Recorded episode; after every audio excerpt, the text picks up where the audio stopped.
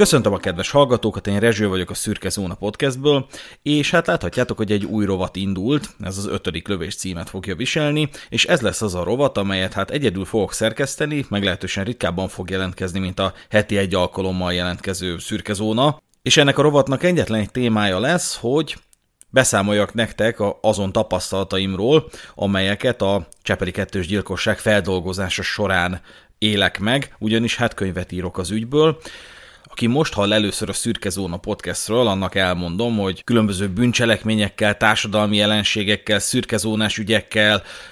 jogi dolgokkal szoktunk foglalkozni ebben a műsorban, kimerítő feldolgozási jellemző ránk, és hát 2022. január 7-én volt egy elég nagy produkciónk, nevezetesen, hogy egy négy részes sorozat keretében feldolgoztuk a Csepeli kettős gyilkosságot, mely sorozat keretében csináltunk egy rekonstrukciót arról a hangfelvételről, melyet az egyik áldozat Pap László készített a nyakában lógó diktafonnal. Ugye ez a különlegessége ennek az ügynek, és ezt a hangfelvételt máig nem hozták nyilvánosságra, csak egy-két jelenet hallható belőle a Csarnai Attila által készített dokumentumfilm legvégén, melyet a Youtube-on meg is tekinthettek. Az átirata viszont ismerhető volt számunkra is tavaly ilyenkor, és ennek az apropóján döntöttünk úgy, hogy hát csinálunk ennek egy jó, kimerítő, hosszú sorozatot, amely pontosan egy éve kezdődött, és hát a negyedik rész vége felé meghallgatható volt ennek az átiratnak a rekonstrukciója, amit szinkron színészek segítségével dolgoztunk újra, és figyelembe vettük azokat az időrendi adatokat, amelyek a, a bűnügyi iratokból, de leginkább a, az ítéletnek az indoklásából kideríthetők voltak számunkra, és szerintem egy elég jó feldolgozásnak is sikerült a dolog, és szerintem relatíve sikeres volt, mert elég sok új hallgatót hozott, és hát minek után azóta is engem rendkívül érdekelt az ügy, és nagyon sok, több mint 50 oldalt írtunk tele Dani barátommal, aki ugye a szerkesztőtársam ezzel az ügyel kapcsolatosan, tehát az, a, a, az epizód jegyzeteink már 50 oldalra rúgtak. Az volt a megélésem, hogy hát ebből kéne írni egy könyvet, amúgy is van érzékem az írásra, ugye emlékeztetlek titeket, hogy már kapható egy könyvünk a történetek az árnyékos oldalról, melynek elérhetőségét megtaláljátok a show notes-ban. De hogy hát észrevettem, hogy nincs olyan könyv, ami ezzel kifejezetten önállóan csak ezzel az ügyel foglalkozna. Pár könyv, ami azért érintette, például a P. Juditnak volt ez a Halálosztók című könyv, és hát ebben volt egy fejezet, ami inkább ilyen ö, interjú kötet volt önmagában, de hogy a, a különböző bűncselekményeknek a, a részvevőivel, esetenként az elítéltekkel is készített interjút, és ezeket jelentette meg ebben a könyvben. Tehát csak azt akarom mondani, hogy azért, azért érintik különböző szerzői művek ezt, a, ezt az ügyet, de önálló könyv még nem készült erről, és én erre vállalkoztam, hogy hát én majd akkor megírom, viszont amilyen alaposság jellemzi a mi podcastünket, ugyanazt az alaposságot fogjátok viszont látni ebben a könyvben, ez lesz a következő produkció, és hát ez idén meg fog még jelenni, ugyanis 2024. január 7-én lesz 15 éve, hogy a cselekmény megtörtént, hát azt megelőző egy-két hónapban így az ünnepekhez közeledve azért szeretném, hogyha már megjelenne. Tulajdonképpen már elég sok ö, ö, anyag megvan hozzá, illetőleg már gyakorlatilag a a kézirat is elég, elég terjedelmes, és már nagyon régóta nézegetem újra és újra ezeket a részeket. Azt, hogy hogy jutottam idáig, azt el fogom mesélni, tehát ezért is érdemes hallgatni, avagy követni ezt a rovatot, ugyanis arról fogok beszélni, amiről szerintem megint csak nem szoktak beszélni, tehát hiánypótló téma, hogy egyáltalán milyen élmény megírni egy true crime könyvet, mikre kell figyelni, milyen tapasztalatok érik a, az embert, hogy amikor kutatni akarja azt az ügyet, akkor, akkor milyen akadályokkal szembesül, hogy amikor megkeresi az érintetteket, azok hogy reagálnak, amikor egy intézmény például a fővárosi törvényszéket keresi meg, hogy kutatná az ügyet, akkor akkor milyen tapasztalatai vannak, milyen válaszokat szokott kapni, aki hallgatta a Cseperi kettős gyilkosságról szóló négy részes sorozatunkat, az nagyjából emlékezhet arra, hogy azért én nem, nem teljesen szokványos akadályokba ütköztem, amelyek egyébként azóta egy picit feloldódtak, tehát szerencsémre hozzáférést szereztem a, a Cseperi kettős gyilkosság bűnügyi irataihoz, illetőleg még egy nagyon érdekes és meglepő fordulat is fogadott engem ebben a, ebben a célomban, vagy ez a, ebben a projektemben, hogy mind a két elkövető interjút adott nekem. Ami egy meglepő dolog, mert mind a kettőjük úgy van vele, és ezt közölték is velem, hogy egyébként nem adtak volna interjút, de hát majd elmondom a rovat keretében, hogy hogy sikerült elérném azt, elérnem azt, hogy azok az emberek, akik egyébként nem, nem beszélnének senkivel, vagy, vagy akárkivel nem beszélnének, hogy azok végül is szóba álltak velem, és egy másfél egyes negyed órás interjúkat adtak, két külön intézményben ö, töltik a büntetésüket, és egyáltalán, hogy milyen élmény, milyen érzés ö, életfogytéglani börtönbüntetésre ítélt ö, emberekkel interjúzni, hogy hogy kell őket megközelíteni, hogy kell őket meginterjúvolni. Ugye trükkös a dolog, tehát, tehát figyelni kell egy csomó minden, mindenre. Tehát például nem olyan régen, ugye, hát konkrétan decemberben interjút készítettem egy kettős gyilkossal, Kuntamással. Na most Kuntamással nem, tehát amikor őt interjúztattam, akkor nem használhattam olyan kifejezést, tehát a, a Cseperi kettős gyilkosságra nem utalhattam úgy, hogy gyilkosság. Azt kellett mondanom, hogy tragédia. Mert el kellett azt kerülnöm, hogy, hogy egy olyan szerepbe kerüljek az ő szemében, akivel nem hajlandó szóba állni, aki nem veszi figyelembe az ő verzióját. Ugyanis ennek a két embernek mind a kettőnek van egy önálló verziója, és az meglepő módon szinte alig változott ahhoz, azon verziókhoz képest, amiket már akkor, tehát konkrétan 14 évvel ezelőtt előadtak. Ezeknek a részleteit egy későbbi epizódban ki fogom fejteni, illetőleg hát megpróbálunk szemelgetni is ebből az interjú, ezekből az interjúkból. A Deme Gábor kifejezetten közölte, hogy nem szeretné, hogyha nyilvánosságra hoznám a hangfelvételt. Körbejárom még, hogy van-e arra lehetőség, hogy akár egy-egy megszólalását, egy-egy mondat részletét bejátszam, de hát ez is egy újabb dolog, hogy ezt mégiscsak tiszteletbe kell tartani, hiába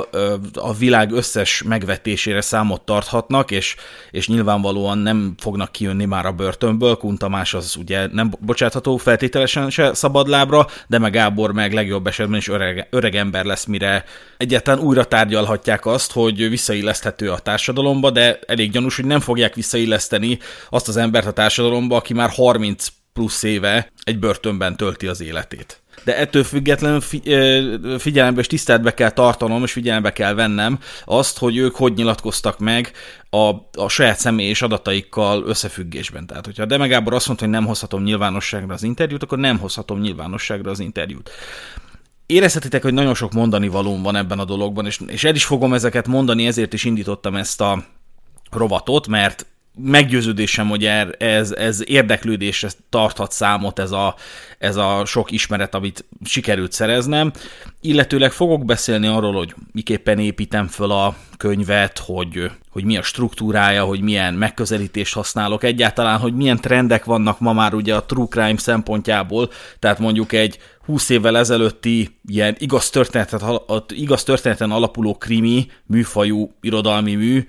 hát az nem ugyanúgy nézett ki, mint ahogy szerintem most kellene kinézni egy, egy, egy true crime-nak. Tehát, hogyha csak azt veszük alapul, hogy, hogy a különböző streaming szolgáltatókon, így a Netflixen rengeteg olyan ilyen bűnügyi tartalom van, ami már elég határozottan figyel arra, hogy a nézőknek mik az igényei, hogy mit várnak el egy ilyen műfajtól. De most azokhoz szerintem mégiscsak igazodni kell, és és nagyon sok olyasmit el kell engedni, ami mondjuk 20 éve még szempont volt az ilyen ügyekben. Tehát 20 éve például nem volt akkora jelentősége a hideg és ömlesztett mennyiségű tényeknek. Ma már szerintem ezek, ezek nagyobb jelentőséget ö, élveznek, amikor ö, a true crime fogyasztásáról van szó, hogy az emberek nem szeretnék, hogy a tartalom gyártója az eldöntse helyettük, hogy mi az igazság. Az emberek a hideg tényeket szeretnék, az objektív tényeket egy megfelelő struktúrába rendezve, megfelelő mértékben adagolva, és utána majd ők eldöntik, hogy, hogy, hogy mi az igazság, és hogy milyen következtetésekkel élnek nem kizárt, hogy megpróbálok interjúkat is készíteni, konkrétan ugye a,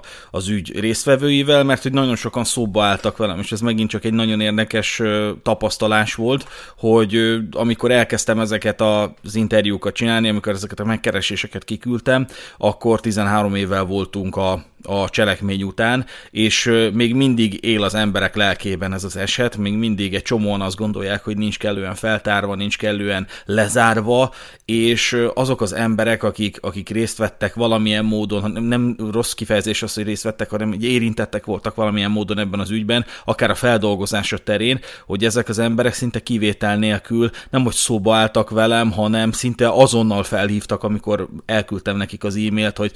szeretném a segítségét kérni kérni, esetleg leülne velem egy másfél órát beszélgetni erről az ügyről itt a telefonszámom. Még aznap kaptam egy hívást, hogy persze bármikor. Pár nevet megemlítek, így például Ábel Attila Csepel alpolgármestere, ő nagyon nagy segítségemre volt, ugyanis nem csak, hogy, hogy nagyon kimerítően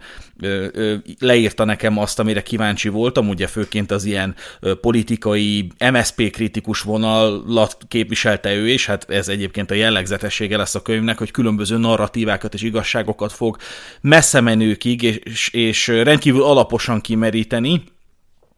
így például az MSP, MSP kritikus narratívát is. Na, ő ebben hatalmas segítségemre volt, sőt, még abban is segített, hogy be tudjak jutni az iskolába, ahol ugye történt a bűncselekmény, és hát ez nélkül értem nem sikerült volna, ezért is hálámat szeretném kifejezni.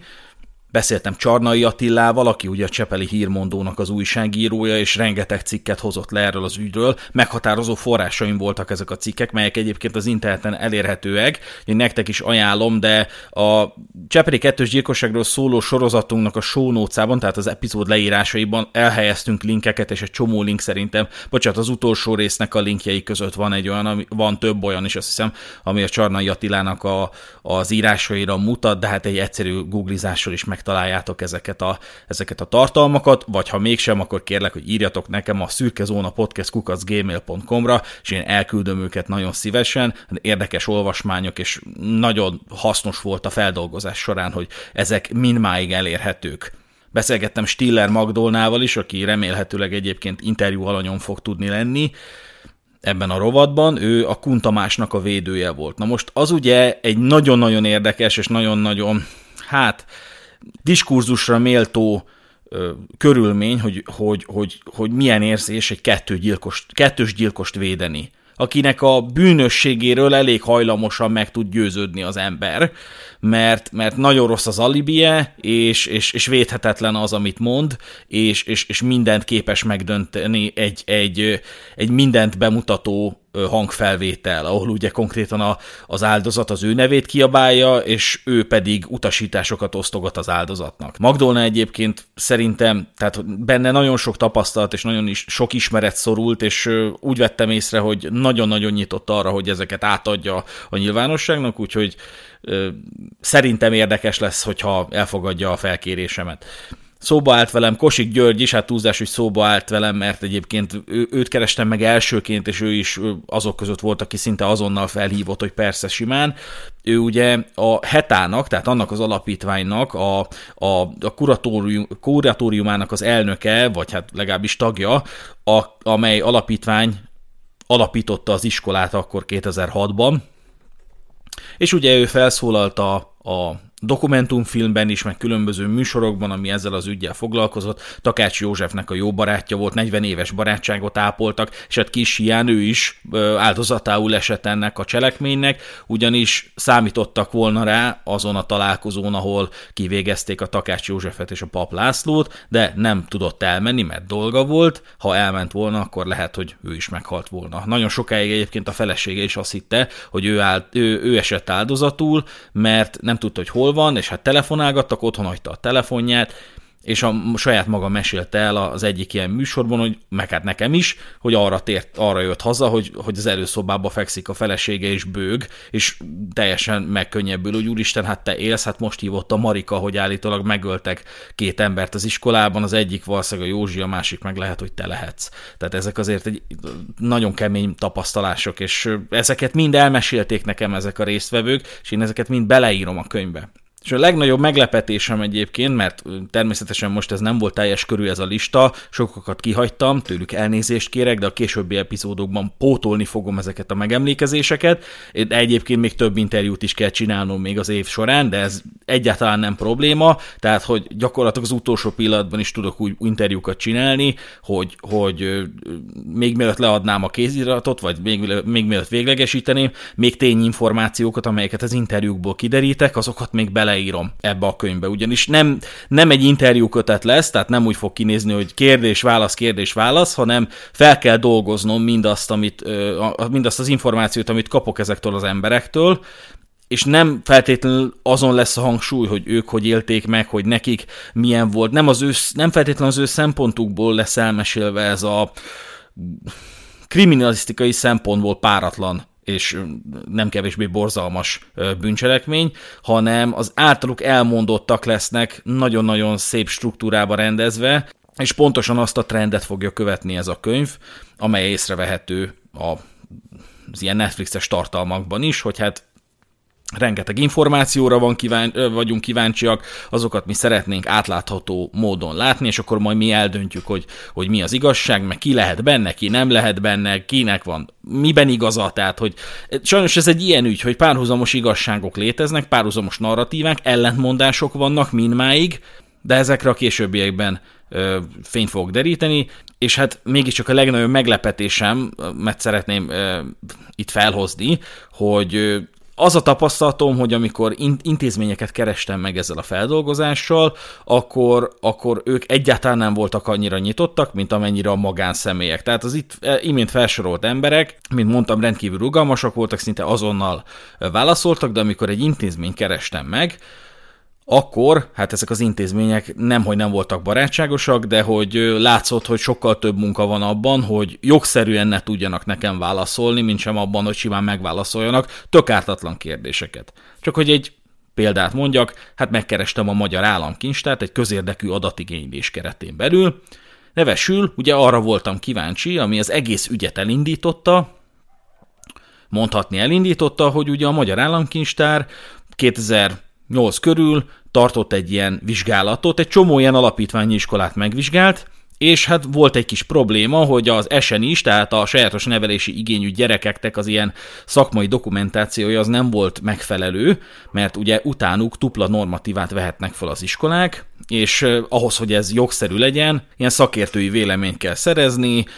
azt aktualizálni kell, és hát le kell adni a Magyar Államkincstárnál, és néhány, talán 12 gyereknél volt egy kisebb probléma, hogy a, ezeken a dokumentumokon nem volt rajta az iskolának a neve, tehát a Csepel-sziget általános iskolának a neve. És ezért a Magyar Államkincstár visszaigényelte ezeket a dupla normatívákat, majd nem megfelelő a, a dokumentáció, igaz, minden rendben volt, az esen is gyerekek megkapták a megfelelő ellátást, meg képzést, meg oktatást, meg minden, de hogy volt egy ilyen kis bürokratikus húzás, hogy hát de akkor sem megfelelő a szakértői dokumentáció, kérik vissza a pénzt, nem tudom, talán 3 millió forintot követeltek vissza, és hát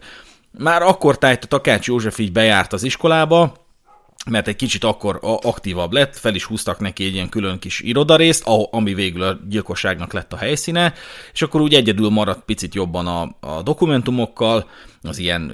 gazdasági iratokkal, és akkor ebbe jobban belelátott, ez megint csak egy olyan élmény volt számára, hogy megint csalódnia kellett a Deme Gáborban, aki korábban a mentora, mentorátja volt, és rábízta ugye az iskolát, ő volt az igazgató, és akkoriban egyebek is történtek még, de hát ezt ugye a négy részes sorozatban elmeséltük, de egy a lényeg, nevezhetjük ezt ilyen plot pointnak, ahogy a, a klasszikus amerikai filmdramaturgia szokta ezt mondani, vagy hát inkább azt mondom, hogy ez ilyen casus belli, vagy bárhogy nevezhetjük, tehát ez az a inciting incident, bocsánat, így szokta nevezni a, a amerikai filmdramaturgia, hogy gyakorlatilag ezzel kezdődött minden, ez bizonyos narratívák szerint ez vezetett el odáig, hogy végül is fényderítsen a Takács József a Deme Gábor által elkövetett sikasztásra. Amit ugye, de hát a későbbiekben picit ki fogom fejteni, hogy mi történt az ügyben, hogy mi, mi, mi, mi tulajdonképpen mit akar a Csepeli kettős gyilkosság, de hogy végső soron így derült fény arra a sikasztásra, amit a Deme Gábor és a Kun Tamás végső soron megpróbáltak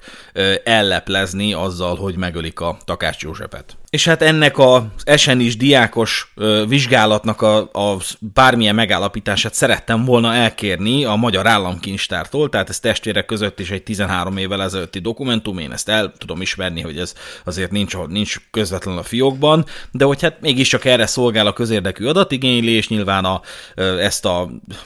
jogintézményt is kitárgyaltuk már, konkrétan egyébként a, a Csékágyé sorozatban, de a, van egy szürkezóna epizóda, az intézményi paranoia, abban is beszéltünk erről, ezt tudom nektek ajánlani. De hogy ez szolgálna arra, arra, hogy gyakorlatilag az ilyen állami önkormányzati feladatokat ellátó szervezetektől az állampolgárok hivatalos kereteken belül olyan adatokat, információkat szerezhessenek, amelyek ezek, az, ezek a szer, ezeknek a szervezeteknek a birtokában vannak, és az, amelyeket kezelnek. Ez ugye nem, ebbe ugye nem tartoznak bele a személyes adatok, tehát hogyha én megkérdezném, hogy hogy hívják az állomány összes tagját, akkor akár megírhatnák azt is, hogy semmi közöm hozzá, vagy hogy mennyit keres a mit tudom, milyen titkárnő, arra is megmondhatják, hogy hát ez személyes adat, ez nem közérdekű adat, de az mégiscsak közérdekű adat, hogy akkor a 2008-as őszi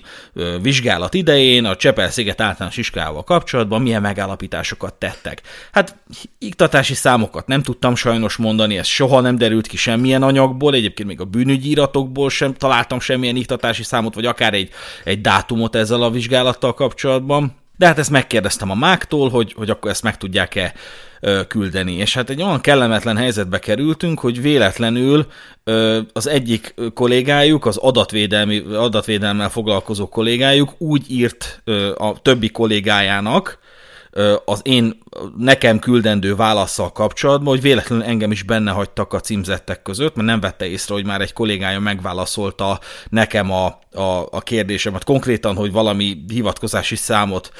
mondjak már, mert hogy így nem tudnak konkrétumokkal élni, vagy nem tudják megtalálni így a nyilvántartásukba ezt a, ezt a vizsgálatot, és az adatvédelmi is kollégájuk azt hitte, hogy csak valami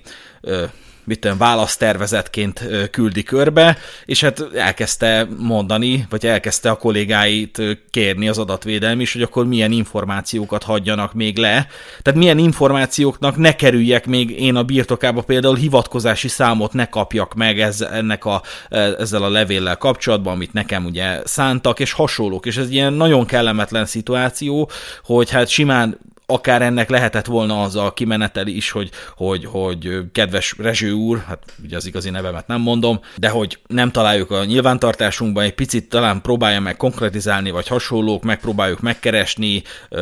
ilyesmi, de hogy sajnos ezeknek mindig esetenként az a a, illetve azt mondanám az esetek többségében az a kimenetele, hogy, hogy, hogy öt ember összeül ezek, ezeknél a szervezeteknél, és arról kezdenek el kommunikálni, hogy na hogy tudjuk azt elérni, hogy minél kevesebb információt adjunk ki, és hogyha ki kell adnunk, akkor hogy tudjuk elérni azt, hogy az minél kevésbé legyen számára hasznosítható mint ahogy az intézményi paranoia című epizódunkból is kiderül, hogy ilyenkor mindenki a legrosszabbat nézi ki a másikból, hogy ők gondolom azt gondolták rólam, hogy, hogy én ezzel valamit vissza szeretnék élni, vagy valamit rájuk akarok sütni, hogy mit tudom én, vala, valamire rá akarok mutatni, hogy bezeg a mostani vizsgálatok milyenek, akkor milyenek voltak, szó sincs erről, hát nem írtam meg nekik, hogy a Cseperi kettős gyilkossággal kapcsolatban írnék egy könyvet, és hát ez, ezt érinti a dolog, de hát az végsősorban egy nagyon kellemetlen dolog, amikor azt olvasom, hogy milyen információt ne adjanak oda nekem a kollégák. Na és hát ennek ismeretében, és még sok ilyet tudnék mesélni, hogy a szervezetek mennyire ellenállóak, amikor információkat akar szerezni, mint egy, mint egy kutatás címén, meglepetésemre a büntetés végrehajtás országos főparancsnoksága az annyira plastikus és segítőkész volt ebben az ügyben, hogy, hogy magam most se tértem. Komolyan én az ünnepek előtt küldtem egy köszönő levelet a főparancsnoknak, mert hogy totál meglepett, hogy a két elítélt esetén gyakorlatilag minden, mind a két alkalommal, amikor küldtem nekik egy, küldtem a főparancsnok egy levelet, hogy legyen kedves, engedélyezze az interjú kérelmemet a Deme Gáborral és vagy a Kuntamással, illetőleg Hát tulajdonképpen csak ennyit kértem, tehát hogy, hogy oké, okay, elküldtem még ilyen kapcsolattartási formot, mert úgy láttam, hogy szükség van rá, de rájöttem, hogy ez nem olyan értelembe vett kapcsolattartás lenne, mint például aki a, például, hogyha egy hozzátartozója akarna kapcsolatot tartani a, az elítéltekkel, hanem ez egy külön jogintézmény, hogy, hogy valamilyen médiatartalmat vagy hasonlót akarsz gyártani, és ahhoz egy elítéltnek a szavait felszeretnéd használni. Na most küldtem egy ilyen, egy ilyen levelet a főparancsnoknak, nagyon szépen tip-top megírtam, bedátumoztam, le, vagy ledátumoztam, aláírtam mindent, tehát ahogy az kell, hogy jó, ilyen hivatalos legyen, és komolyan mondom, egy héten belül keresztül ment a kérdésem, a kérésem, de nem csak a főparancsnoknál, hanem a kommunikációs főosztálynál, a konkrétan azon túlmenőleg azoknál az intézményeknél, akiknél volt akiknél tartózkodott az adott elítélt, tehát például a Deme Gábor Szegeden van, tehát elment, egy héten belül elment a főparancsnoktól a Szegedi BV-ig ez a kérelmem, ott lebeszélték a Demével, hogy, hogy jóvá hagyja az interjú kérelmet, igen, jóvá hagyom, visszajött a levél a főparancsnoknak, és egy héten belül jött a válasz, hogy tisztelt Rezső úr, jóvá hagyjuk, a, a, illetve hát az elítélt beleegyezett a, a, a nyilvánta, vagy bocsánat, az interjúba, mi is, a főparancsnok úr is engedélyezte, kérem vegye fel a kapcsolatot a, a Szegedi BV-nek a sajtóreferensével, a továbbiaknak a letárgyalásával. De úgy, hogy én ezt a levelet úgy küldtem, hogy így, hát küldjük ki, úgyse lesz belőle semmi. Tehát abba, biztos, abba voltam biztos, hogy a, ha, ha, még, ha jóvá is hagyná a főparancsnok úr, mert abból indultam ki, hogy miért hagyná jóvá. Hát, hogyha a magyar államkincstár egy rohadt adatot nem hajlandó nekem megküldeni egy tök, tök közömbös kérdésben, akkor a főparancsnok, a BV főparancsnok miért engedélyezne egy, egy interjút egy elítéltel? És legnagyobb meglepetésemre nem, hogy engedélyezte, nem, hogy a Demegábor is belement, de egy hét alatt lezajlott az egész dolog. Ahhoz képest, hogy minden ilyen ügyben ezek a szervezetek, nem a BV-re gondolok, hanem minden másra, a, a, a határidő utolsó napjáig kiszokták tolni a válaszadási lehetőséget, sőt be is írják maguknak a, a naptárba, hogy mikor kell ezt megválaszolni, oké, akkor majd akkor megválaszoljuk, mert addig is nyernek két hetet, Na ez ennek nyoma se volt ebben az ügyben, és ez nem egy egyszeri eset volt, hanem kétszeri eset volt, úgyhogy minden elismerésem és nagy-nagy hálám a büntetés végrehajtás országos főparancsnokságának, meg hát az egész intézményrendszernek, mert egyébként az interjúk is teljesen tip-topak voltak, te, oké, szigorúak voltak, megvoltak a keretek, nem nagyon nyúlhattam ki ezekből a keretekből, majd erről is mesélek, hogy, hogy ezekkel az elítéltekkel még ugye szerettem volna az interjún túlmenő dolgokat is csinálni, most ez elég pajzánan hangzott, de nem erről van szó, hanem mindegy, a részleteket majd egy későbbi epizódban fogom elmesélni. Ez, ezen nem lehetett túllépni, tehát az, a szabályokat azt nagyon szigorúan vették, de, de alapvetően tényleg olyan segítőkészséget, talál, segítőkészséget találkoztam e, ezek, ezeknél az élményeknél, hogy őszintén meglepett. Mindig, amikor meglátogattam egy ilyen intézményt, esetenként írtam a Szürke Zóna kibeszélő nevű Telegram csoportunkba, ahova minden újonnan érkező hallgatót szeretettel várunk. Ez ugye a Telegram nevű chat applikációban érhető el. Egyébként a linkje talán megtalálható a minden epizódunk leírásában és hát ez arra szolgálna, hogy kibeszéljük az epizódjainkat, akár ezt is kibeszélhetjük, egy ilyen hashtag ötödik lövés ékezetek nélkül alatt fogom lehozni ezeket az epizódokat, és egyébként Korábban lehoztam egy-egy képet, amikor meglátogattam egy ilyen intézményt, kívülről lefotóztam, és hát elég nagy teljesítménynek éltem meg, na hát ezt most őszintén beismerem, hogy, hogy nagyon-nagyon büszke voltam magamra, meg ugye a, a helyzetre, hogy, hogy én ezt realizálni tudtam, hogy, hogy azok az elítéltek, akik alapvetően nem beszélnének senkivel, mert nincs rá okuk,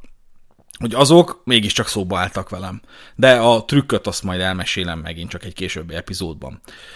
Beszéljünk egy picit akkor a Csepeli kettős gyilkosságról, hogy aki most hall erről először, az mégiscsak képbe kerüljön. Én erről bármennyit, de tényleg bármennyit tudok beszélni, tehát engem nem lehet lelőni, és most már én Rahedli tényinformáció is a birtokomban van, tehát hogy gyakorlatilag nem nagyon lehet olyasmit mondani nekem, ami engem meglepne ezzel az ügyel kapcsolatban, mert mert gyakorlatilag dokumentáltan tudom tetten érni azokat az információkat, amelyek megbújtak az ügynek a, a, a, a szövete alatt.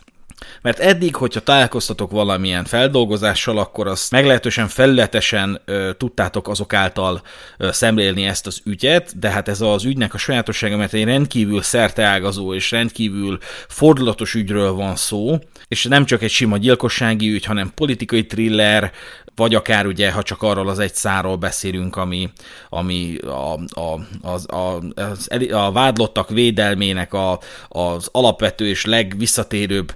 vezérfonala volt, hogy hát ugye az, a kettős gyilkos Kun Tamás az barátságot ápolt az akkori csepeli rendőrkapitányjal, Császár Mihályjal. És ez egy olyan dolog volt, amit akkor elkezdett pörgetni a sajtó, ugye behívták, illetve beidézték a Császár Mihályt a, a tárgyalásokra is, mert hogy voltak problémás megnyilvánulásai a médiának, tehát hogy többen vallották azt, hogy a Császár Mihály ajánlotta a Kun Tomást az iskolába, ő ezt letagadta, később aztán tisztázta, hogy hát amikor felhívta őt a Vujt Trutyko, akkor akkor provokációnak érezte a kérdést, és nem figyelt arra, hogy hogy kell kezelni ilyen média megkereséseket. De ezen túlmenően egyébként hát én egy picit mélyebbre is ástam, sőt ezekről a dolgokról megkérdeztem a kuntamást, és rendkívül virágnyelven, de olyan információkat közölt, amik hát legalábbis, ha nem is spekulációkra, de azért kérdésfeltevésre ösztönzi az ember, de ezek meg fognak jelenni a könyvben, de ebben a rovatban azért finoman próbálok rájuk utalni. Tehát az ügy. Ugye, csak nagyon röviden,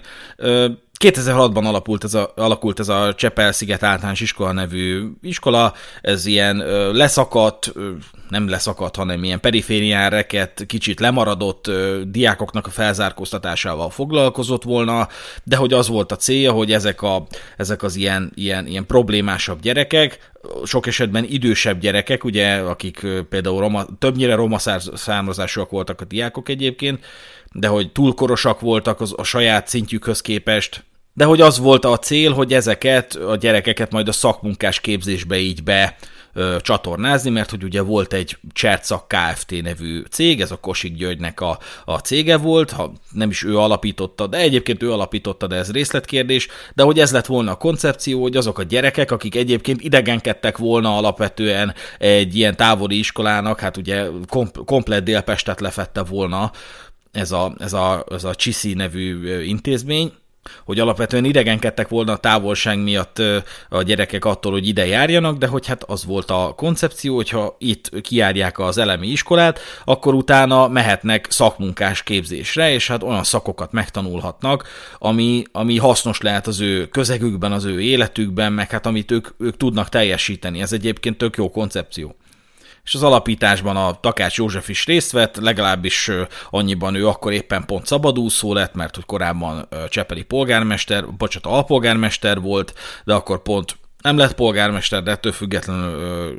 MSZP-s képviselő volt a Csepeli képviselőtestületben, de hát felkérték az intézmény vezetésére a Takács Józsefet. És hát ez az intézmény vezetői pozíció akkor inkább egy ilyen névleges dolog volt, hogy hát ő az operatív irányítást inkább át akarta volna ruházni valakire, és hát pont adódott ez a lehetőség, hogy van itt ez a Deme Gábor nevű fiatal ember. Egy 30-as, pohos kis emberke, kicsit ilyen, hát sötéthajú, mosolygós, duci, de, de, de alapvetően megbízhatónak gondolták, mert ambiciózus volt, egy ilyen sikerorientált, megoldásorientált ö, emberke, volt, voltak közös dolgaik a takácssal, mert hogy ugye mind a ketten valamennyire aktívak voltak az MSZP tekintetében, és már emlegette egyik a másiknak, hogy egy ilyen magánintézményt hogy lehetne indítani, meg hogy tök jó lenne, meg hasonlók, meg a Demegábor is tanúbizonyságot tett arról, hogy ő szeretne gyerekekkel foglalkozni, meg szeret tanítani, meg hát a karrierje is ebbe az irányba ment, tehát tanár volt, ö, már az intézmény, intézmény, bocsánat, inkább azt mondom, hogy a ta, tanintézményeknek a, a vezetői rétegébe is már több ízben beinvitálták, Ezeket mind elmesélte nekem egyébként az interjúban, és ezeket meg fogom jelentetni a könyvben. De hogy adódott ez a lehetőség, legyen ő a, a, az iskolának az intézmény, vagy az igazgatója, tehát az operatív irányítás nála legyen. És ahogy elindultak, ez nagyon jól ment, tehát a Kosik György is ezt emlegette az, a, a dokumentumfilmben, hogy amikor elindult az iskola, akkor a Gabi ezt nagyon jól összehozta, ezekkel a szavakkal mondta. És az első évben ez, ez relatíve problémamentesen zajlott, aztán nagyon hamar kiderült, hogy hát a, a hatalmi ágazat, bocsánat, a hatalmi ranglétrának a csúcsa az a legrosszabbat hozza ki a Deme Gáborból. Több tanár úgy emlékezett vissza, hogy egy rendkívül kellemetlen, toxikus ember, aki kellemetlen és problémás légkört teremt a saját munkahelyén, hova tovább úgy, hogy ő a vezető, hazugságokat terjeszt, plegykákat kohol, bizonyos információkat az egyik tanárnak így mond el, a másiknak úgy mondja el, ugyanazokat a hazugságokat az, egyik tanárról terjeszti a másiknak, aztán fordítva, el, el tüntet dolgokat a tanáriból, aztán nézi, hogy egymáson keresik a tanárok, voltak kedvencei, voltak nem kedvencei, akiket nem kedvelt, azok, azok, azokat elkergette az iskolából, meg különböző módon próbálta megnehezíteni az életüket, nagyon sokan fel is mondtak emiatt, de akiket meg kedvelt, azokat a tenyerén hordozott, másképp is beszélt velük, és akiket viszont meg már végképp el akart volna kergetni az iskolából, azokat hát így közvetve azzal fenyegette meg, hogy ha minden kötél szakad, és semmiképpen nem sikerül elkergetni, akkor adott esetben fehér port is tudnak nála találni. Na most ez egy olyan iskolában, ahol aktuális volt a drog probléma, mert rengeteg ilyen tényleg nagyon perifériánreket roma gyerek járt oda, és tényszerű, hogy, hogy, hogy több probléma volt a dílerekkel, eleve volt, voltak olyan diákok ebbe az iskolába, akik csak azért buktak, hogy, hogy a drogot tudják terjeszteni évfolyamról évfolyamra, Na most egy ilyen közegben egy ilyen vád, hogy fehér port tudnak az egyik tanárnál találni, hát ennek azért megvan a súlya. És hát, mint említettem, ugye problémás volt az, az intézmény, hát fel kellett venni egy, egy megbízható embert, aki tudja ezeket az atrocitásokat kezelni, mert hogy itt ilyen melák emberek, gyakorlatilag ilyen, ilyen férfi fizimiskájú diákok jártak ide, és hát a korkülönbségekből azért voltak feszültségek, tehát egy osztályba járt egy 10 éves, meg egy 15 éves gyerek, hát ezekből azért tudnak problémák születni és ezeknek a problémáknak a kezelésére föl kellett venni egy embert, és hát adódott a lehetőség Kun Tamás. Na most ő egy érdi illetőségű ember volt, a Császár Mihály Csepeli rendőrkapitány az ismerte, ugye az iskola jóba volt a rendőrökkel, mert nagyon sokszor ilyen egy-egy diákot az iskolán kerestek, hogy hát ugye ezek belekeveredtek dolgokba, és akkor az iskola tudta, hogy éppen aktuálisan hol van a gyerek, vagy hogy mikor hol lesz, vagy hogy melyik teremben van, meg hasonlók. Tehát, tehát jó volt az együttműködés a Csepeli rendőrkapitányság és a, az iskola között, és végső soron a Császár Mihály tényszerűen ajánlotta a, a Kun Tamást ebbe az iskolába, mert mind a ketten érdiek voltak, és egyébként messzebbre is nyúlik az ő ismertségük, de ez a későbbieknek a története, vagy hát legkésőbb a könyvben el fogom mesélni. És mint kiderült, ez a Kun, Kun Tamás, ez egy nagyon hatalmas darab, ilyen 150 kilós, meglehetősen magas, elég határozott emberke, ilyen, ilyen ős primitivizmussal rendelkező, nem, nem buta ember, tehát hogy azt nem mondanám, egy egyszerű ember nehezen tudja kifejezni magát, nem buta, hanem tudja, hogy hol tart, tudja, hogy mi az ő szintje, be is ismerte, hogy ő, ő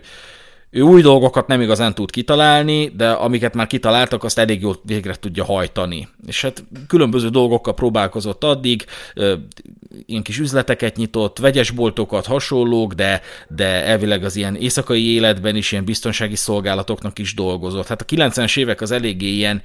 ilyen volt, hogy ilyen nagy emberek, vagy önmaguknak nagyságot tulajdonító emberek így az éjszakában úgy találkoztak, hogy hát mind a kettő hozott valaki valami, valami testört magával. Na, ilyen munkákat elvállalt állítólag a legalábbis saját bevallása szerint a Kuntamás. De az ő fizimiskájához ez a munka passzolt is, tehát hogy őt, őt állítólag többen megszurkálták már szerzett horzsolásokat az ilyen atrocitásoknál, meg hát ugye, mint tudjuk, kézen lőtte magát, Na most én kérdeztem erről a sérülésről, és mintha csak egy szálkáról beszélne az ujjában. Tehát, hogy abszolút nem, nem indította meg, hogy gyakorlatilag ő csuklón lőtte magát, de úgy, hogy a könyökénél egy expanzív lövedék kikötött, ugye tudjuk milyen az expanzív lövedék, darabokra esik becsapódáskor, de most ez a lövedék nem esett darabokra, de ettől függetlenül egy nagyon-nagyon szerencsés lövés volt, hogyha úgy vesszük, mert nem ért vénát, meg hasonlók, egy ilyen, mint ahogy a Stiller Magdolna fogalmazott, mintha csak a bobosoknak a szánkója a, ezen, a, ezen, ezen az ilyen jégcsatornán így végigcsúszott volna, tehát így, foga, így ö, járt el, vagy így, így ment keresztül az a felkarján, vagy most az alkarján a, a kuntamásnak ez a lövedék. Na most ett, ez a sérülés, amitől egyébként annyira vérzett, hogy azt hitte, hogy el fog vérezni, ezt még úgy emlegette is, de hogy erre a sérülésre ő nem tekintett komolyabb sérülésként, mintha csak egy, egy könnyedebb horsolás lett volna, tehát nem tulajdonított neki jelentőséget, de ez jellemzi őt, tehát, hogy ő egy ilyen manusz, hogy, hogy hát ezeket meg kell csinálni, meg efélék. És ő nem tekintett önmagára biztonsági őrként, holott az volt a funkciója, a pedagógiai asszisztensként vették föl, de ő biztonsági őri funkciókat látott el, viszont ő nem volt azonos ezzel a biztonsági őr minőséggel, hanem ő, ő, ő úgy tekintett magára, hogy működtette az iskolát, hogy beindította, hogy, ezt, ezt, e, hogy e, ebben ő közreműködött, és nyilatkozatai alapján ő szerette ezt, nagyon-nagyon szerette. Szerette a gyerekeket, eleve ő azt kötötte ki, amikor őt megkeresték ezzel a lehetőséggel, hogy a gyerekeket nem hajlandó bántani, a szülőket simán, és egyébként erre adott esetben mutatkozott is volna szükség, de, de, de ő erre, tehát hogy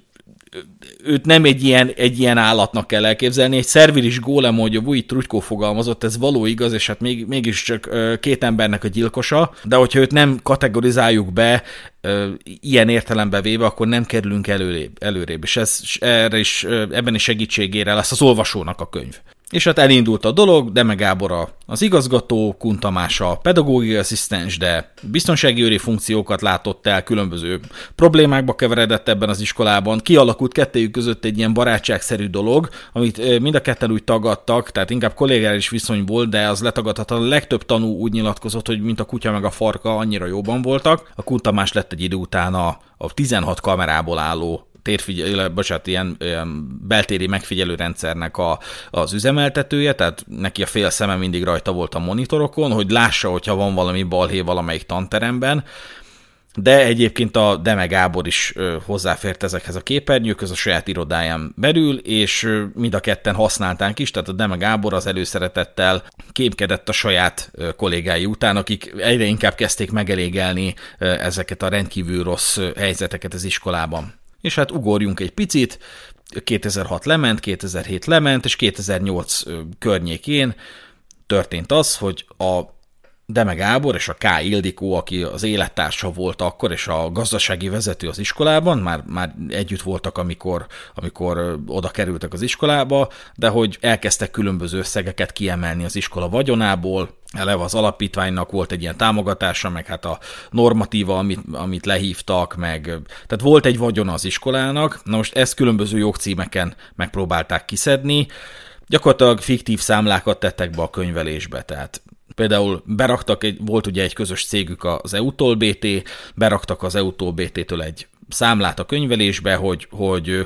oktatás, tehát ami, amilyen munkát a Deme Gábor például egyébként is ellátott, és a, e, amiért meg is kapta a fizetését, az arra még kiállított egy extra számlát, és azt betette a könyvelésbe. Igen, nem csak nyáron. Tehát nyáron nem volt oktatás. Tehát például ilyen. Akkor beraktak egy számlát, a, nem a saját cégüktől, hanem a takarítónak a cégétől, takarítószerek bevásárlásáról fél millió forintra. Na most az kb. egy, nem tudom, három évig elegendő takarítószer volt akkor. Tehát ezek nem reálisak, és ezek mind szemet szúrtak a Takács Józsefnek, amikor egy kicsit egy összekerült ezekkel a, ezekkel a gazdasági adatokkal, vagy gazdasági iratokkal, amik egyébként azon apropóból is kerültek hozzá, hogy a K. Ildikónak akkor megromlott a viszonya a Demegába, Gáborral hova tovább szakítottak, és az Ildikó kérte a, a takácsot, hogy hagyj menjen már át az ő irodájába, mert hogy nem szeretne a Deme Gáborral közös irodába maradni. Takás mondta, hogy ja persze, gyere át, tehát itt van egy szék neked, efélék, áthozta ugye a gazdasági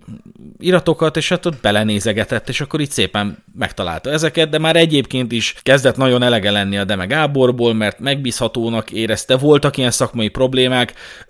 ugye a Takács Józsefet, Takács József álláspontját csak a, az általa összeállatott irat mennyiségből és a tanuknak az elbeszéléséből tudhatjuk, de minden ilyen problémára volt egy válasza a Deme Gábornak is, és hát ő is elmondta, hogy ő hogy látta ezt a dolgot, ő gyakorlatilag akna munkaként munkaként élte meg, ellene irányuló akna munkaként élte meg azt a néhány hónapot, és hát ilyen,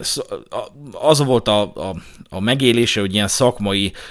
meg emberi problémákon csúsznak el. Ezeket is mind bemutatom a könyvben, de hát fel fogom emlegetni ebben a, ebben, az, ebben a rovatban. És ő tárta fel a Takács József a különböző ilyen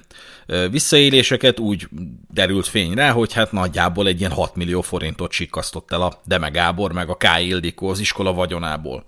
És itt egy picit furcsává válik a sztori, mert eleinte a Takács József ugye nem akarta kirúgni a Deme Gábort, mert az, az azért fontos volt neki, hogy egy ilyen 30, nem tudom hány éves volt, 36 éves volt azt hiszem akkor, egy ilyen fiatal embert nem kellene ilyen helyzetbe hozni, hogy egyből kirúgni a francba, hanem több verziót is kínáltak neki, hogy hát vagy ott marad tanárként, vagy közös megegyezéssel távoznak, vagy valami, de hogy hát igazgató nem lehet többet. Viszont hát ő tanárként nem lett volna hajlandó ott maradni, mert hát akkor azokkal kerül egy szintbe, akiket eddig csesztetett, hát az valami felfoghatatlan szégyen lett volna egy ilyen narcisztikus, nagyon magas egóval rendelkező ember számára.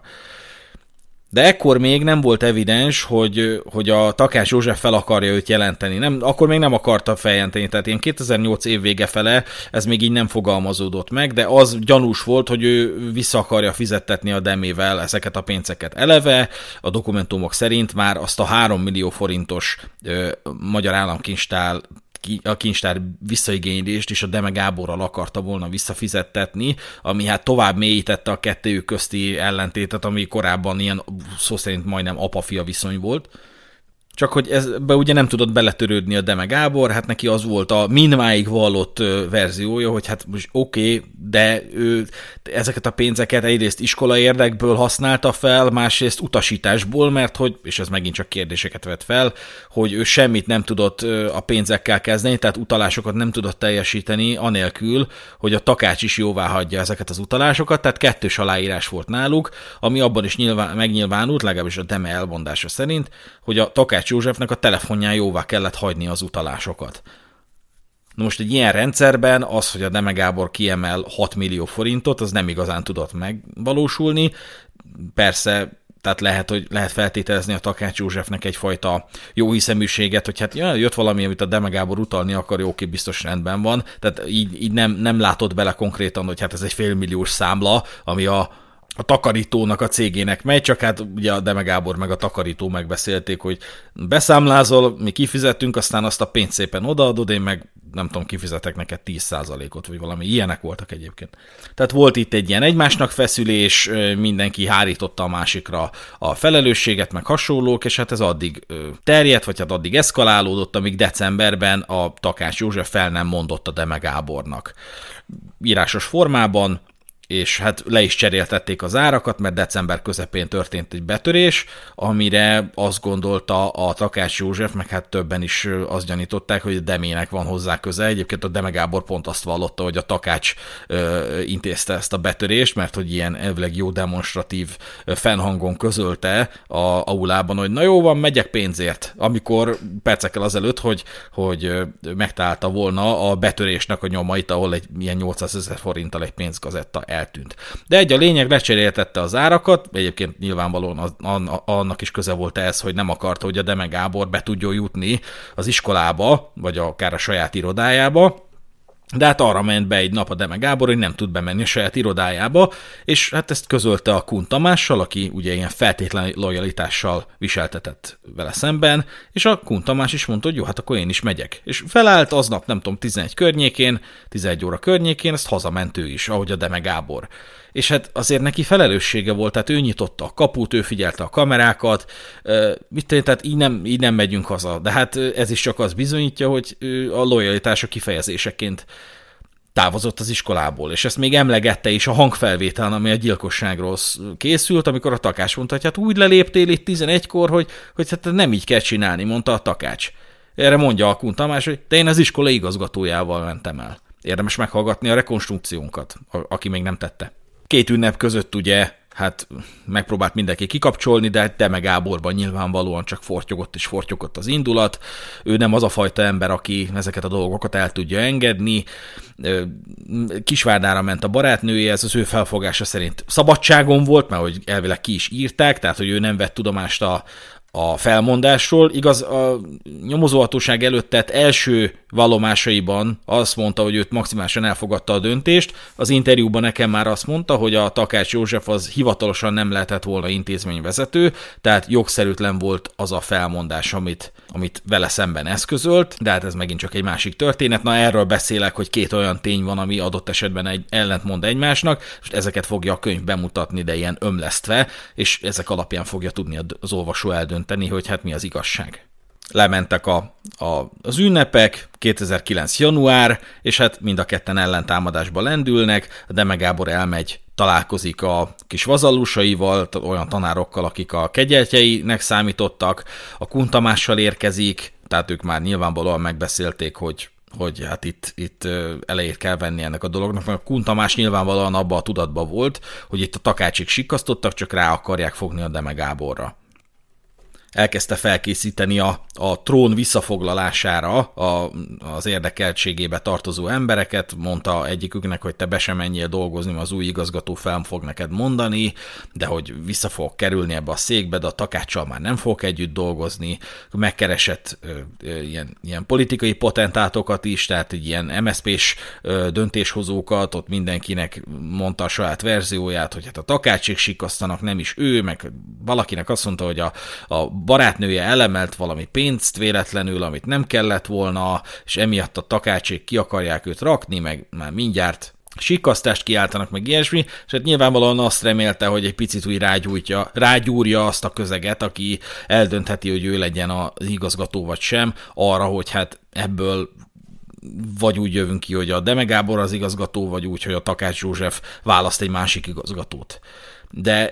elég gyanús, hogy úgy élhette meg, hogy csak egy maradhat. Tehát, hogy ez egy ilyen zéró összegű játék, hogy csak úgy nyerhet az egyik, ha a másik veszít. És valószínűleg ennek a tudatában ö, hozta meg azt a döntést, hogy a Kuntamást effektíve megbízta arra, tehát bűnsegédi magatartását sikerült csak bizonyítani, mert a Kuntamás nem tett beismerő vallomást, tehát ő nem, a Demegábor hivatalosan nem felbújtó, de, de hogyha lenne egy beismerő vallomás a Kuntamás részéről, akkor felbújtó lenne, de a gyanú szerint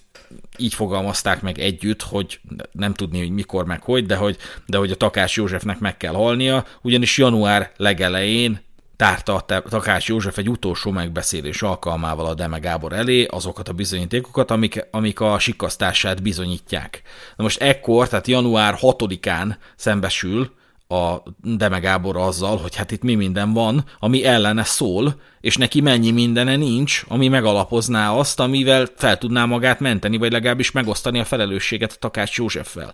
És hát ekkor fogalmazódhatott meg a fejében, hogy, hogy nincs más választás, hogy, hogy, hogy, hogy egyiküknek meg kell, hát konkrétan Takács Józsefnek meg kell halnia.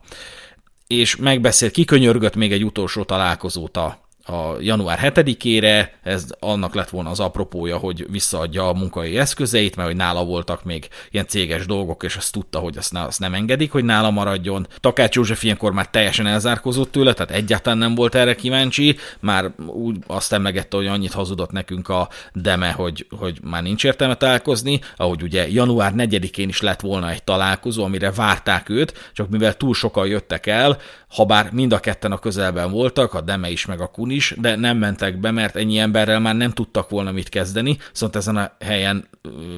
látták is a szemtanúk a Deme Gábort, amint éppen egy telefonba azt mondja, hogy nem, ez a telefonhívás ez egy másodpercig tartott, és a Kun Tamásnak ment, és hát minden jel szerint egy utasítás volt arra, legalábbis a, a bíróságnak a megítélése szerint egy utasítás volt az arra, hogy, hogy nem mehet a buli, hogy, hogy akció lefújva, hogy, hogy túl sok a szemtanú, nem fogják tudni megoldani. Viszont január 7-én sor került erre a találkozóra, itt a Kuntamásra egyáltalán nem számítottak, mert, mert ugye december óta hírét se lehet hallani, meg mindenki, aki felhívta, az annak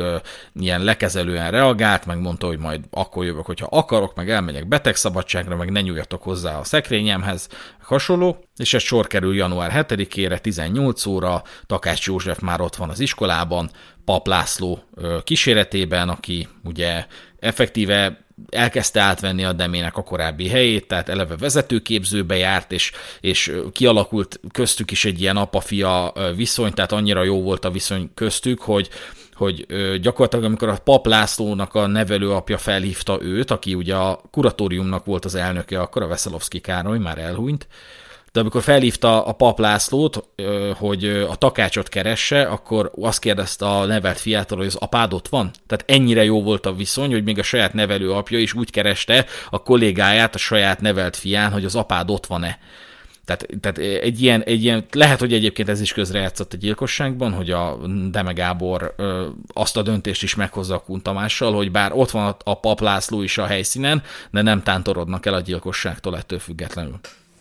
Amikor egyértelmű válik, hogy megjelent a helyszínen Deme Gábor, akkor Takács József valószínűleg biccent a Pap Lászlónak, mert éppen telefonhívásban volt egy ismerősével, hogy megérkezett a deme, Pap László elindítja a nyakában lógó, lógó diktafont, amit kifejezetten azért vett a nyakába, mert a Deme Gábor nagyon sokat hazudozott, meg olyan állításokat tett, amik nem feleltek meg a valóságnak, meg hát a Deme Gábornak is az volt a bevett gyakorlata, hogy hát ő felveszi a beszélgetéseit, aztán ezeket manipulálja, összevagdossa, nem kizárt egyébként, hogy a gyilkosságot ő maga is felvette és innentől hallható a hangfelvétel. Egy részletét tudtuk csak rekonstruálni, mert ez egy, ez egy 29 perc, 35 másodperc hosszú hangfelvétel, ebből nagyjából 15 perc a, a,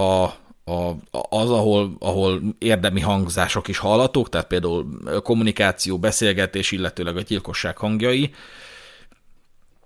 és ebből is csak egy nagyon kicsi szelet, amikor tetten érhető az a, az a nagyon rögös út, ami, ami végsősorban a gyilkossághoz fog vezetni. Az első, nem is tudom, majdnem 10 perce, az meglehetősen közömbös eszmecsere, azt mi fel se dolgoztuk, mert egyébként akkor még hozzá sem fértünk, most már hál' Istennek ugye ezekhez a dolgokhoz hozzáférek. Az első 10 perc, ami lement, hát az gyakorlatilag arról szól, hogy a Kuntamás is ugye megérkezik a helyszíre, ő szeretné a saját számítógépét visszakérni, de mondják, hogy hát az nincs már ott, meg nem tudjuk, hogy melyik a te géped, meg ilyenek. Valójában nem a saját számítógépét akarta visszakérni, tehát amit ő a munkáján hagyott, ez volt a duma, hogy hát ez benn van az igazgató irodában, hogy odaadta még annó a demének, hogy javítsa meg, valójában azt akarta kieszközölni, hogy nyissák ki nekik az igazgatói irodát, vagy legalábbis mutassák meg azt a kulcsot, amivel ki lehet nyitni, mert akkor nem kell betörni, tehát hogy ez azért a, az a végrehajtás szempontjából egy lényeges húzás lett volna, hogy, hogy kulcsal kinyitják a, azt az irodát, mert hogy ugye ott voltak a kamerafelvételeket, tároló szervergép, és ezt meg kellett mindenképpen szerezniük, hát erre is gondoltak ugye. Ez szerintem nyilvánvalóan a Demének az ötlete volt, hogy hát ez, ez is egy szempont. És az első 10 percben viszonylag nyugodtan ment a kommunikáció, alapvetően nem, nem érezhető különösebb feszültség, a Deme Gábort lerendezik, ő mondja, hogy hát mi mindent hagyott még otthon, meg hogy ezzel is tartozom, meg ugye a, laptopot nem hoztam be, mert megígértem egy anyagot, amit megígé, meg, meg kell csinálnom a, a Kosik Gyurinak, azt majd másnap reggel hozom be, tehát őt nagyjából ül le, zavarják, megmutatja a SIM-kártyát a PDA készülékben, meg a mit micsodát, és aztán jön a Kun Tamás, és nagyon érdekes a hangfelvételen ez, hogy, hogy gyakorlatilag szinte minden zaj mond valamit, például amikor a kuntamás úgy szólal meg, hogy nagy a zengése a hangjának, akkor lehet tudni, hogy a, az, elő, az, az emeleti előtérhez legközelebb lévő ajtóban áll, vagy az ajtón kívül áll, tehát, tehát ezeknek a, a Fényes Péter, aki egyébként megint csak interjút adott nekem, aki a hangmérnök volt, ezek ez, számára ez egy meghatározó munka volt, ezt jelezte is a válaszában, hogy, hogy ő ezzel kapcsolatban nagyon szívesen beszél beszélget velem, mert, mert élete egyik legmeghatározóbb megbízása volt, hogy, hogy, hogy tárja fel ezt a hangfelvételt. És saját elmondása szerint egyébként minőségében egy, egy nagyon jó felvétel volt, tehát ilyen tisztítási munka szinte alig volt vele, az viszont nagyon nagy probléma a hangfelvétellel, hogy keresztbe beszélnek az emberek rajta. Tehát ez egy ilyen magyar tulajdonság, hogy így hárman beszélünk folyamatosan, akkor miért ne szólalna meg még egy negyedik is és ez tetten érhető a felvételen, és minden ilyen kimondott szóval torzul az, amit hallasz. Tehát, hogyha most én elmondanék egy teljesen érthető mondatot, és valaki elkezdene belebeszélni, akkor totál mást hallanátok az én számból, hiába mondtam elén értelmesen, de egész egyszerűen torzul a hang, és ez, ez tetten érhető sajnos a felvételen, amit sikerült megszereznem, és legalább százszor meghallgatnom, mert hogy és ez megint csak egy vonatkozása lesz a könyvnek, hogy egy ilyen független elemzés is bele fogok rakni, ami ami nem szakértői elemzés lesz, de pont ez lesz az erénye, hogy én nem vagyok abban a helyzetben, mint amiben a hangszakértők voltak, hogy teljesen az ügytől függetlenül kell objektív szakértői véleményt adniuk, hanem én már abban a szerencsés helyzetben vagyok, hogy én bármilyen véleményt adhatok róluk, bármitől befolyásolva lehetek, tehát például a, a, az interjú alanyaim által elmondottak szempontjából is megvizsgáltam a, a felvételt, mert, mert ezen már semmi nem múlik, tehát hogy már másodfokon is elítéltek, elítéltek mindkettejüket, tehát én lényegesen jobb helyzetben vagyok, mint amiben például a Fényes Péter volt, aki hát nem volt abban a helyzetben a, a szakértői vélemény meghatározásakor, hogy például háttérinformációkkal rendelkezzen. Tehát, hogy amikor a Deme Gábor azt mondta, hogy hát meg, megígértem egy anyagot a Kosik Gyurinak, pont belebeszélnek ebbe a, ebbe a szóba, ő nem tudhatta, hogy ki az a Kosik Gyuri. Szükségszerűen nem, objektív szakértőnek nem kell ezzel az információnak a, a birtokában lenni, de ő első halomásra azt értette, hogy Kossuth gimnáziumnak, és hát ezt írta be az első alapfokú szakértői vélemény, hangszakértői vélemény szerinti átiratban. A Kossuth gimnázium szerepel ott, ahol a Kosik Gyuri van, később ezt ugye korrigálta, de ezért értem szerint nem lehet elítélni egy hangszakértőt, mert nincs abban a helyzetben. Hogyha abban a helyzetben lett volna, hogy ő tudja, hogy itt a Kosik Gyuriról van szó, na akkor kérdőjelezhető lett volna meg a, a, a, a függetlenség és objektivitása. Ez szerintem mindenképpen az érdemére vált, hogy ezeket, tehát hogy ő ilyen helyzetben ezt a konkrét hibát például elkövette, én viszont el fogok helyezni egy teljesen független elemzést, ahol minden egyes hangzást, vagy vagy szöveget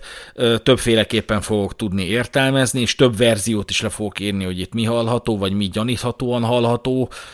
hát megvilágító erejű volt egyébként számomra meghallgatni a hangfelvételt. És hát folytatván, hogy mi történik, a Kuntamás is elkezdi nevesíteni, hogy hát ő miért nem kaphatja vissza a gépét, az az ő gépe, de hát ugye ők nem, a takás meg a pap azok nem akarnak vele tárgyalni, mert nem számítottak rá, nála is vannak dolgok, mint kapunyító hasonlók, és amik azokat nem adja vissza, addig arról se lehet szó, hogy ő visszakapja a saját dolgait. És hát ott egy kicsit olyan sértődötten reagál, hát ő be akar jutni abba a szobába, és tudja, hogy közeleg a kivégzés. És, és, és a vége fele, amikor evidensé válik, hogy ma nem fogják neki azt az ajtót kinyitni, egyébként sincs már ott a számítógépe,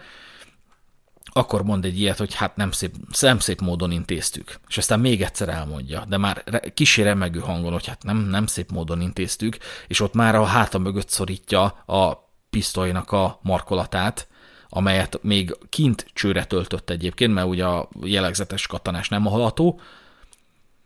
és csak arra a pillanatra vár, hogy a Takács József felforduljon tőle, és aztán a Deme Gábor mond egy ilyet, hogy hát mondtam én, hogy akkor honna, honna, holnap jönnék egy dobozzal. És akkor mondja a Takács József, hogy hát akkor el tudod hozni, így szólt volna a mondata, valószínűleg egyebet is mondott volna, de hát ekkor elfordult, Kuntamás elővette a pisztolyt, és halántékon lőtte a Takács Józsefet, aki szinte azonnal meghalt, és a pap László, az pedig felugrott a székéből, megpróbált elbújni, menekülni valahogy, hát ez, ezek ilyen ösztönszerű cselekedetek, ugye, de hát egy gyakorlatilag csapdába lett ejtve, egy rendkívül kis szobában volt, és az ajtóba ott állt egy két, méter, két méteres, 150 kilós űrge, akinek fegyver van a kezében, és előbb ölt meg valakit. És hát elkezdtek, elkezdi kérlelni, Tamás, légy szíves, ne, nagyon kérlek, hogy ne, a Kuntamás pedig elkezdi utasítgatni, hogy gyere ide, add ide a kulcsot. Ugye ő a, a, az igazgatói irodának a kulcsát szerette volna, de hát az nem volt a paplászlónál, valamilyen kulcsot megpróbál odaadni neki. Én a, nekem az a gyanúm, hogy annak a szobának a kulcsát, ahol éppen ö, voltak, mert talán az lehetett a reménysége, hogy a Kuntamás be akarja őt zárni, ö, de mondja a Kuntamás, hogy nem, nem ezt az irodakulcsot, hanem annak az irodának a kulcsát még így át is mutat, ezért is mondja, hogy gyere ide, de, de nincs nála, minden a takásnál volt, mondja is a pap László, akkor fordulj meg, utasítja Kun Tamás, de légy szíves, Tamás, légy szíves, ne ölj meg, ugye azt hiszi szegény pap László, hogy hát most azért fordítja meg a Kun Tamás, hogy akkor most jön a kivégzése és, és akkor közel megy hozzá a, a, a Kun Tamás, és, és, és, és megragadja minden jel szerint, mert nagyon-nagyon közelivé válik a hang, és, és megfordítja, és még így egy kicsit elvékonyodott hangon mondja is a paplászó, hogy nem akarok most így meghalni előtted és ez ugye megint csak egy nagyon érdekes vonatkozása ennek az ügynek, hogy ez, ez, ez mi, mi mondatja ezt a mondatot egy emberrel, hogy nem akarok most így meghalni előtted, hogy ez sokkal több értelmű, talán itt némi sorszerűség is tetten érhető, amit ugye a, a Stiller Magdona is megpróbált kifejteni a dokumentumfilmben, de hogy hát csak hamar evidensé válik, hogy hát most itt kulcsit ebben a, ebben a adott pillanatban nem lesz megtalálva, mert hogy mégiscsak van itt egy paplászló, akivel kezdeni kell valamit, úgyhogy, úgyhogy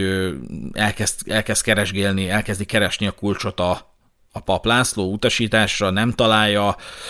közölközli a kuntamás, hogy hozd ide a táskáját, az ő táskáját hozd ugye a, a Takás Józsefnek a táskájára utal egy ilyen diplomata táska, amiben a Deme elleni bizonyítékok vannak. Tehát ez minden jel szerint ez, ez az utasítás csak arra vonatkozott, hogy a Pap László egy bizonyos helyszínre tudjon menni, ahol a Kun Tamás távolról célba tudja venni, és le tudja lőni. És hát két, két lövés lead a Pap László felé, az egyik mellé megy, és a ablakkeretbe fúródik, a másik viszont hátba találja a a pap Lászlót, és a tüdejébe fúródik. Érdekes, hogy mind a két lövés alkalmával felsír, vagy hát inkább fel, felüvölt a, a pap László. Ekkor nagyon zavarossá válik a felvétel, mert hát ugye a kardigánja alatt van a diktafon a, a pap és a pap László az a földhöz vágódik, szó szerint minden, minden tehát egy rángatozó test alá reked a, a diktafon, ezt azért érteni kell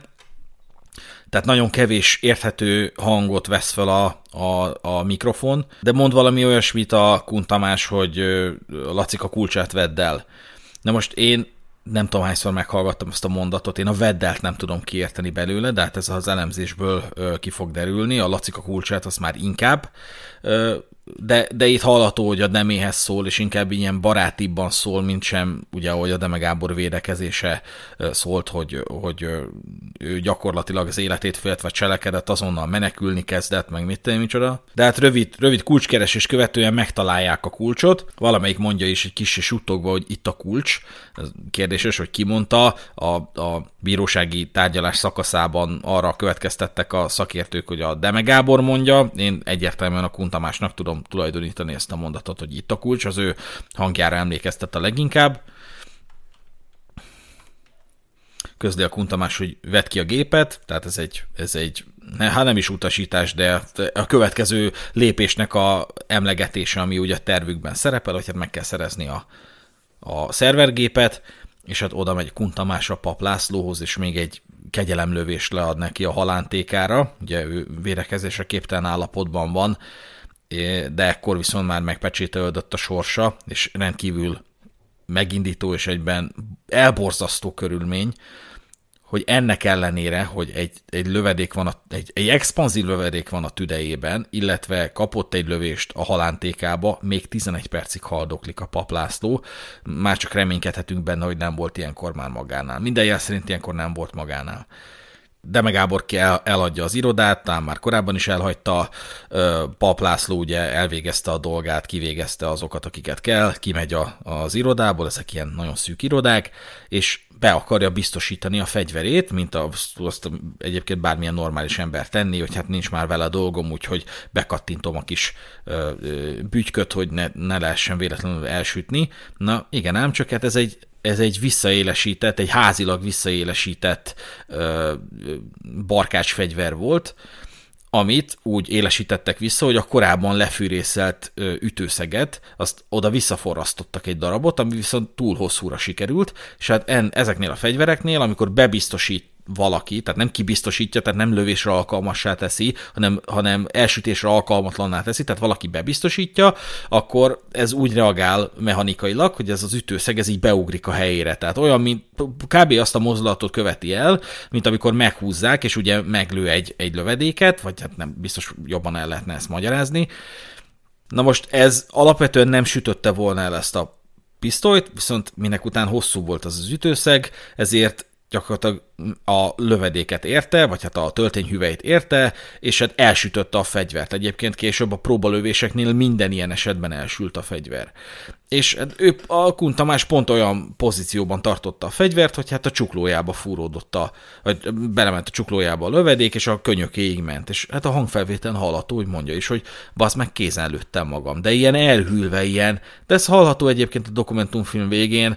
hogy én basz meg kézen lőttem magam, és a Deme Gábor csak ekkor mondja, hogy basz meg. És innentől kezdve ö, egy ilyen pánikszerű ö, irányba megy el a, a dolog. Ugye a védelem az nagyon sokszor próbálta nevesíteni, hogy, hogy hát a, a Demegábor az pánikban volt, hát a szakértő úr is leírta a, a, az átiratba, hogy pánikban szinte sírva mondja azt a Demegábor, amikor mondja neki a Kuntamás, hogy hát vedd ki a gépet, húzd ki, nyisd ki, akkor a Demegábor mondja, hogy hát nem tudom, nem tudom Tamás, én annyira nem érzem, hogy pánikolna egyébként, tehát én nem hallottam sírós hangot, De a szakértő mégiscsak leírta ezt annak tudatában, hogy tudta, hogy ebbe bele fognak állni, tehát ő mégiscsak ezt hallotta,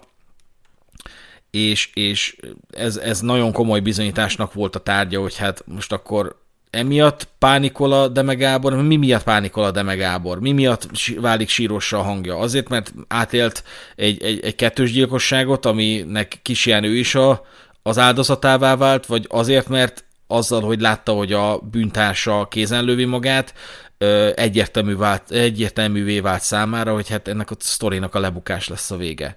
És hát egyértelmű válik viszont az, hogy nem tudják kinyitni az ajtót, mert nincs kulcs hozzá, de hát az a vér az csöpög, nem is kicsit, rendkívül erősen vérzett a, a kuntamás, viszont ez, ez szükségszerűen nem tudott volna elvérzésben csúcsosodni ki, tehát egész egyszerűen nem, nem vérzett annyira, hogy a kuntamás el tudjon vérezni, viszont neki ez volt a meggyőződése, és hát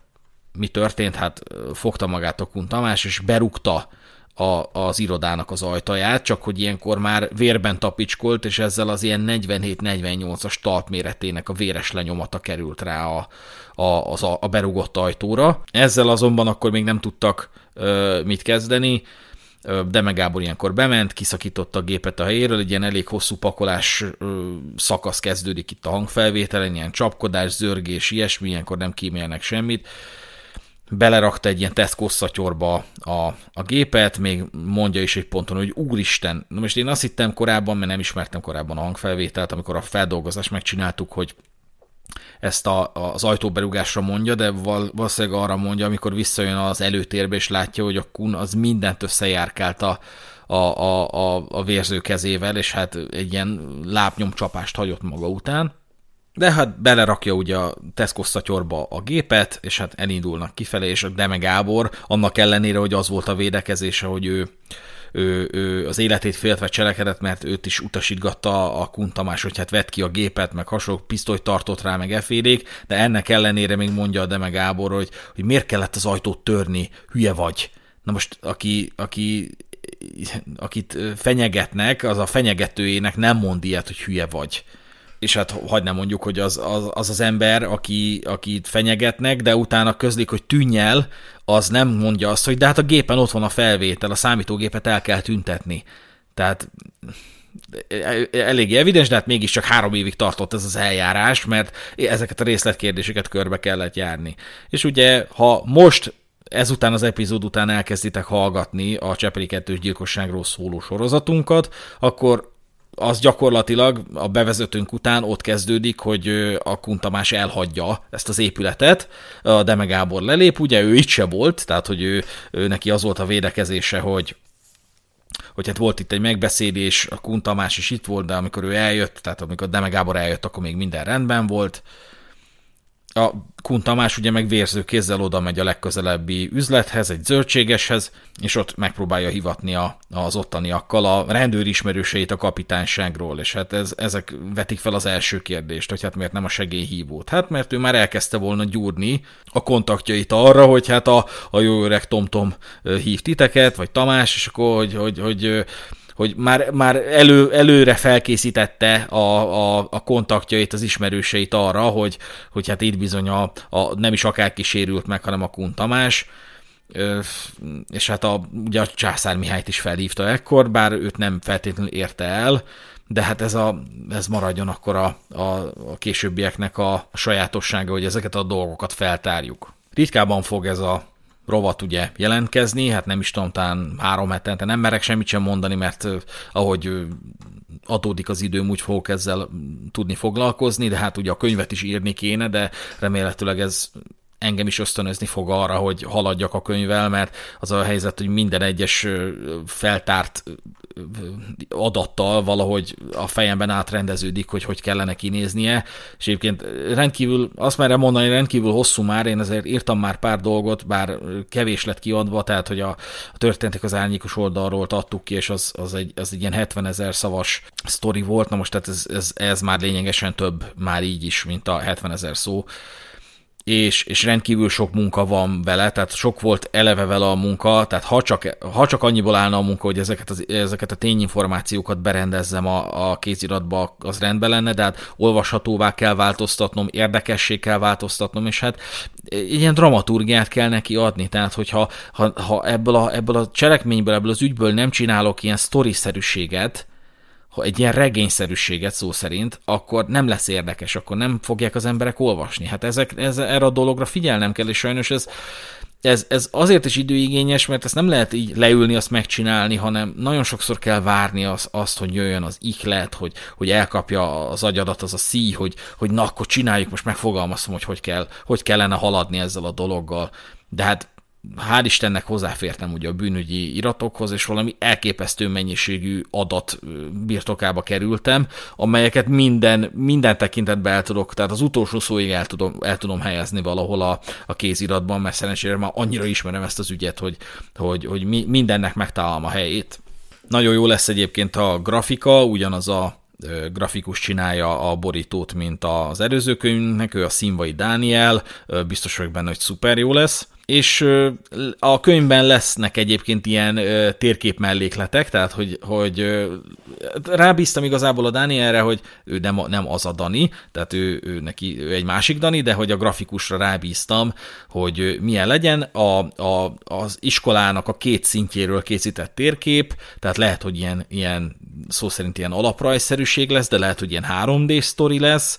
ezt még magam sem tudom, hogy hogy fog kinézni, ez nekem is meglepetés lesz, de az iskolának a környékéről is lesz benne egy térkép, mert ugye történtek az iskola körül ö, esetek, cselekmények, események, amelyek ö, relevanciával bírnak az ügy szempontjából. De a többit azt szerintem már egy következő epizódban fogom elmesélni, úgyhogy maradjatok velünk, velem, hallgassátok a Szürke Zóna Podcast minden megnyilvánulását, iratkozzatok fel, amíg nem tettétek volna. Egyébként van lehetőség Patreonon is támogatni minket, de ezt tényleg csak mellékesen jegyzem meg, ez abszolút nem függ a munkánk ettől, de megköszönjük, és egy nagyon jó visszacsatolás lenne, hogyha támogatnátok minket, de talán inkább, leginkább azzal tudtok támogatni, hogyha hallgatjátok a tartalmainkat. Várunk szeretettel titeket a Szürke Zóna kibeszélő nevű Telegram csoportba, ne felejtsetek el feljelentkezni, kommenteljetek valamit, írjatok, osszátok meg az ismerőseitekkel ezt a dolgot, és örömmel fogadnám, hogyha továbbra is hallgatnátok ezt a rovatot, de addig is minden pénteken jelentkezünk a Szürke Zóna újabb és újabb adásával. Köszönöm a figyelmet, én Rezső voltam, sziasztok!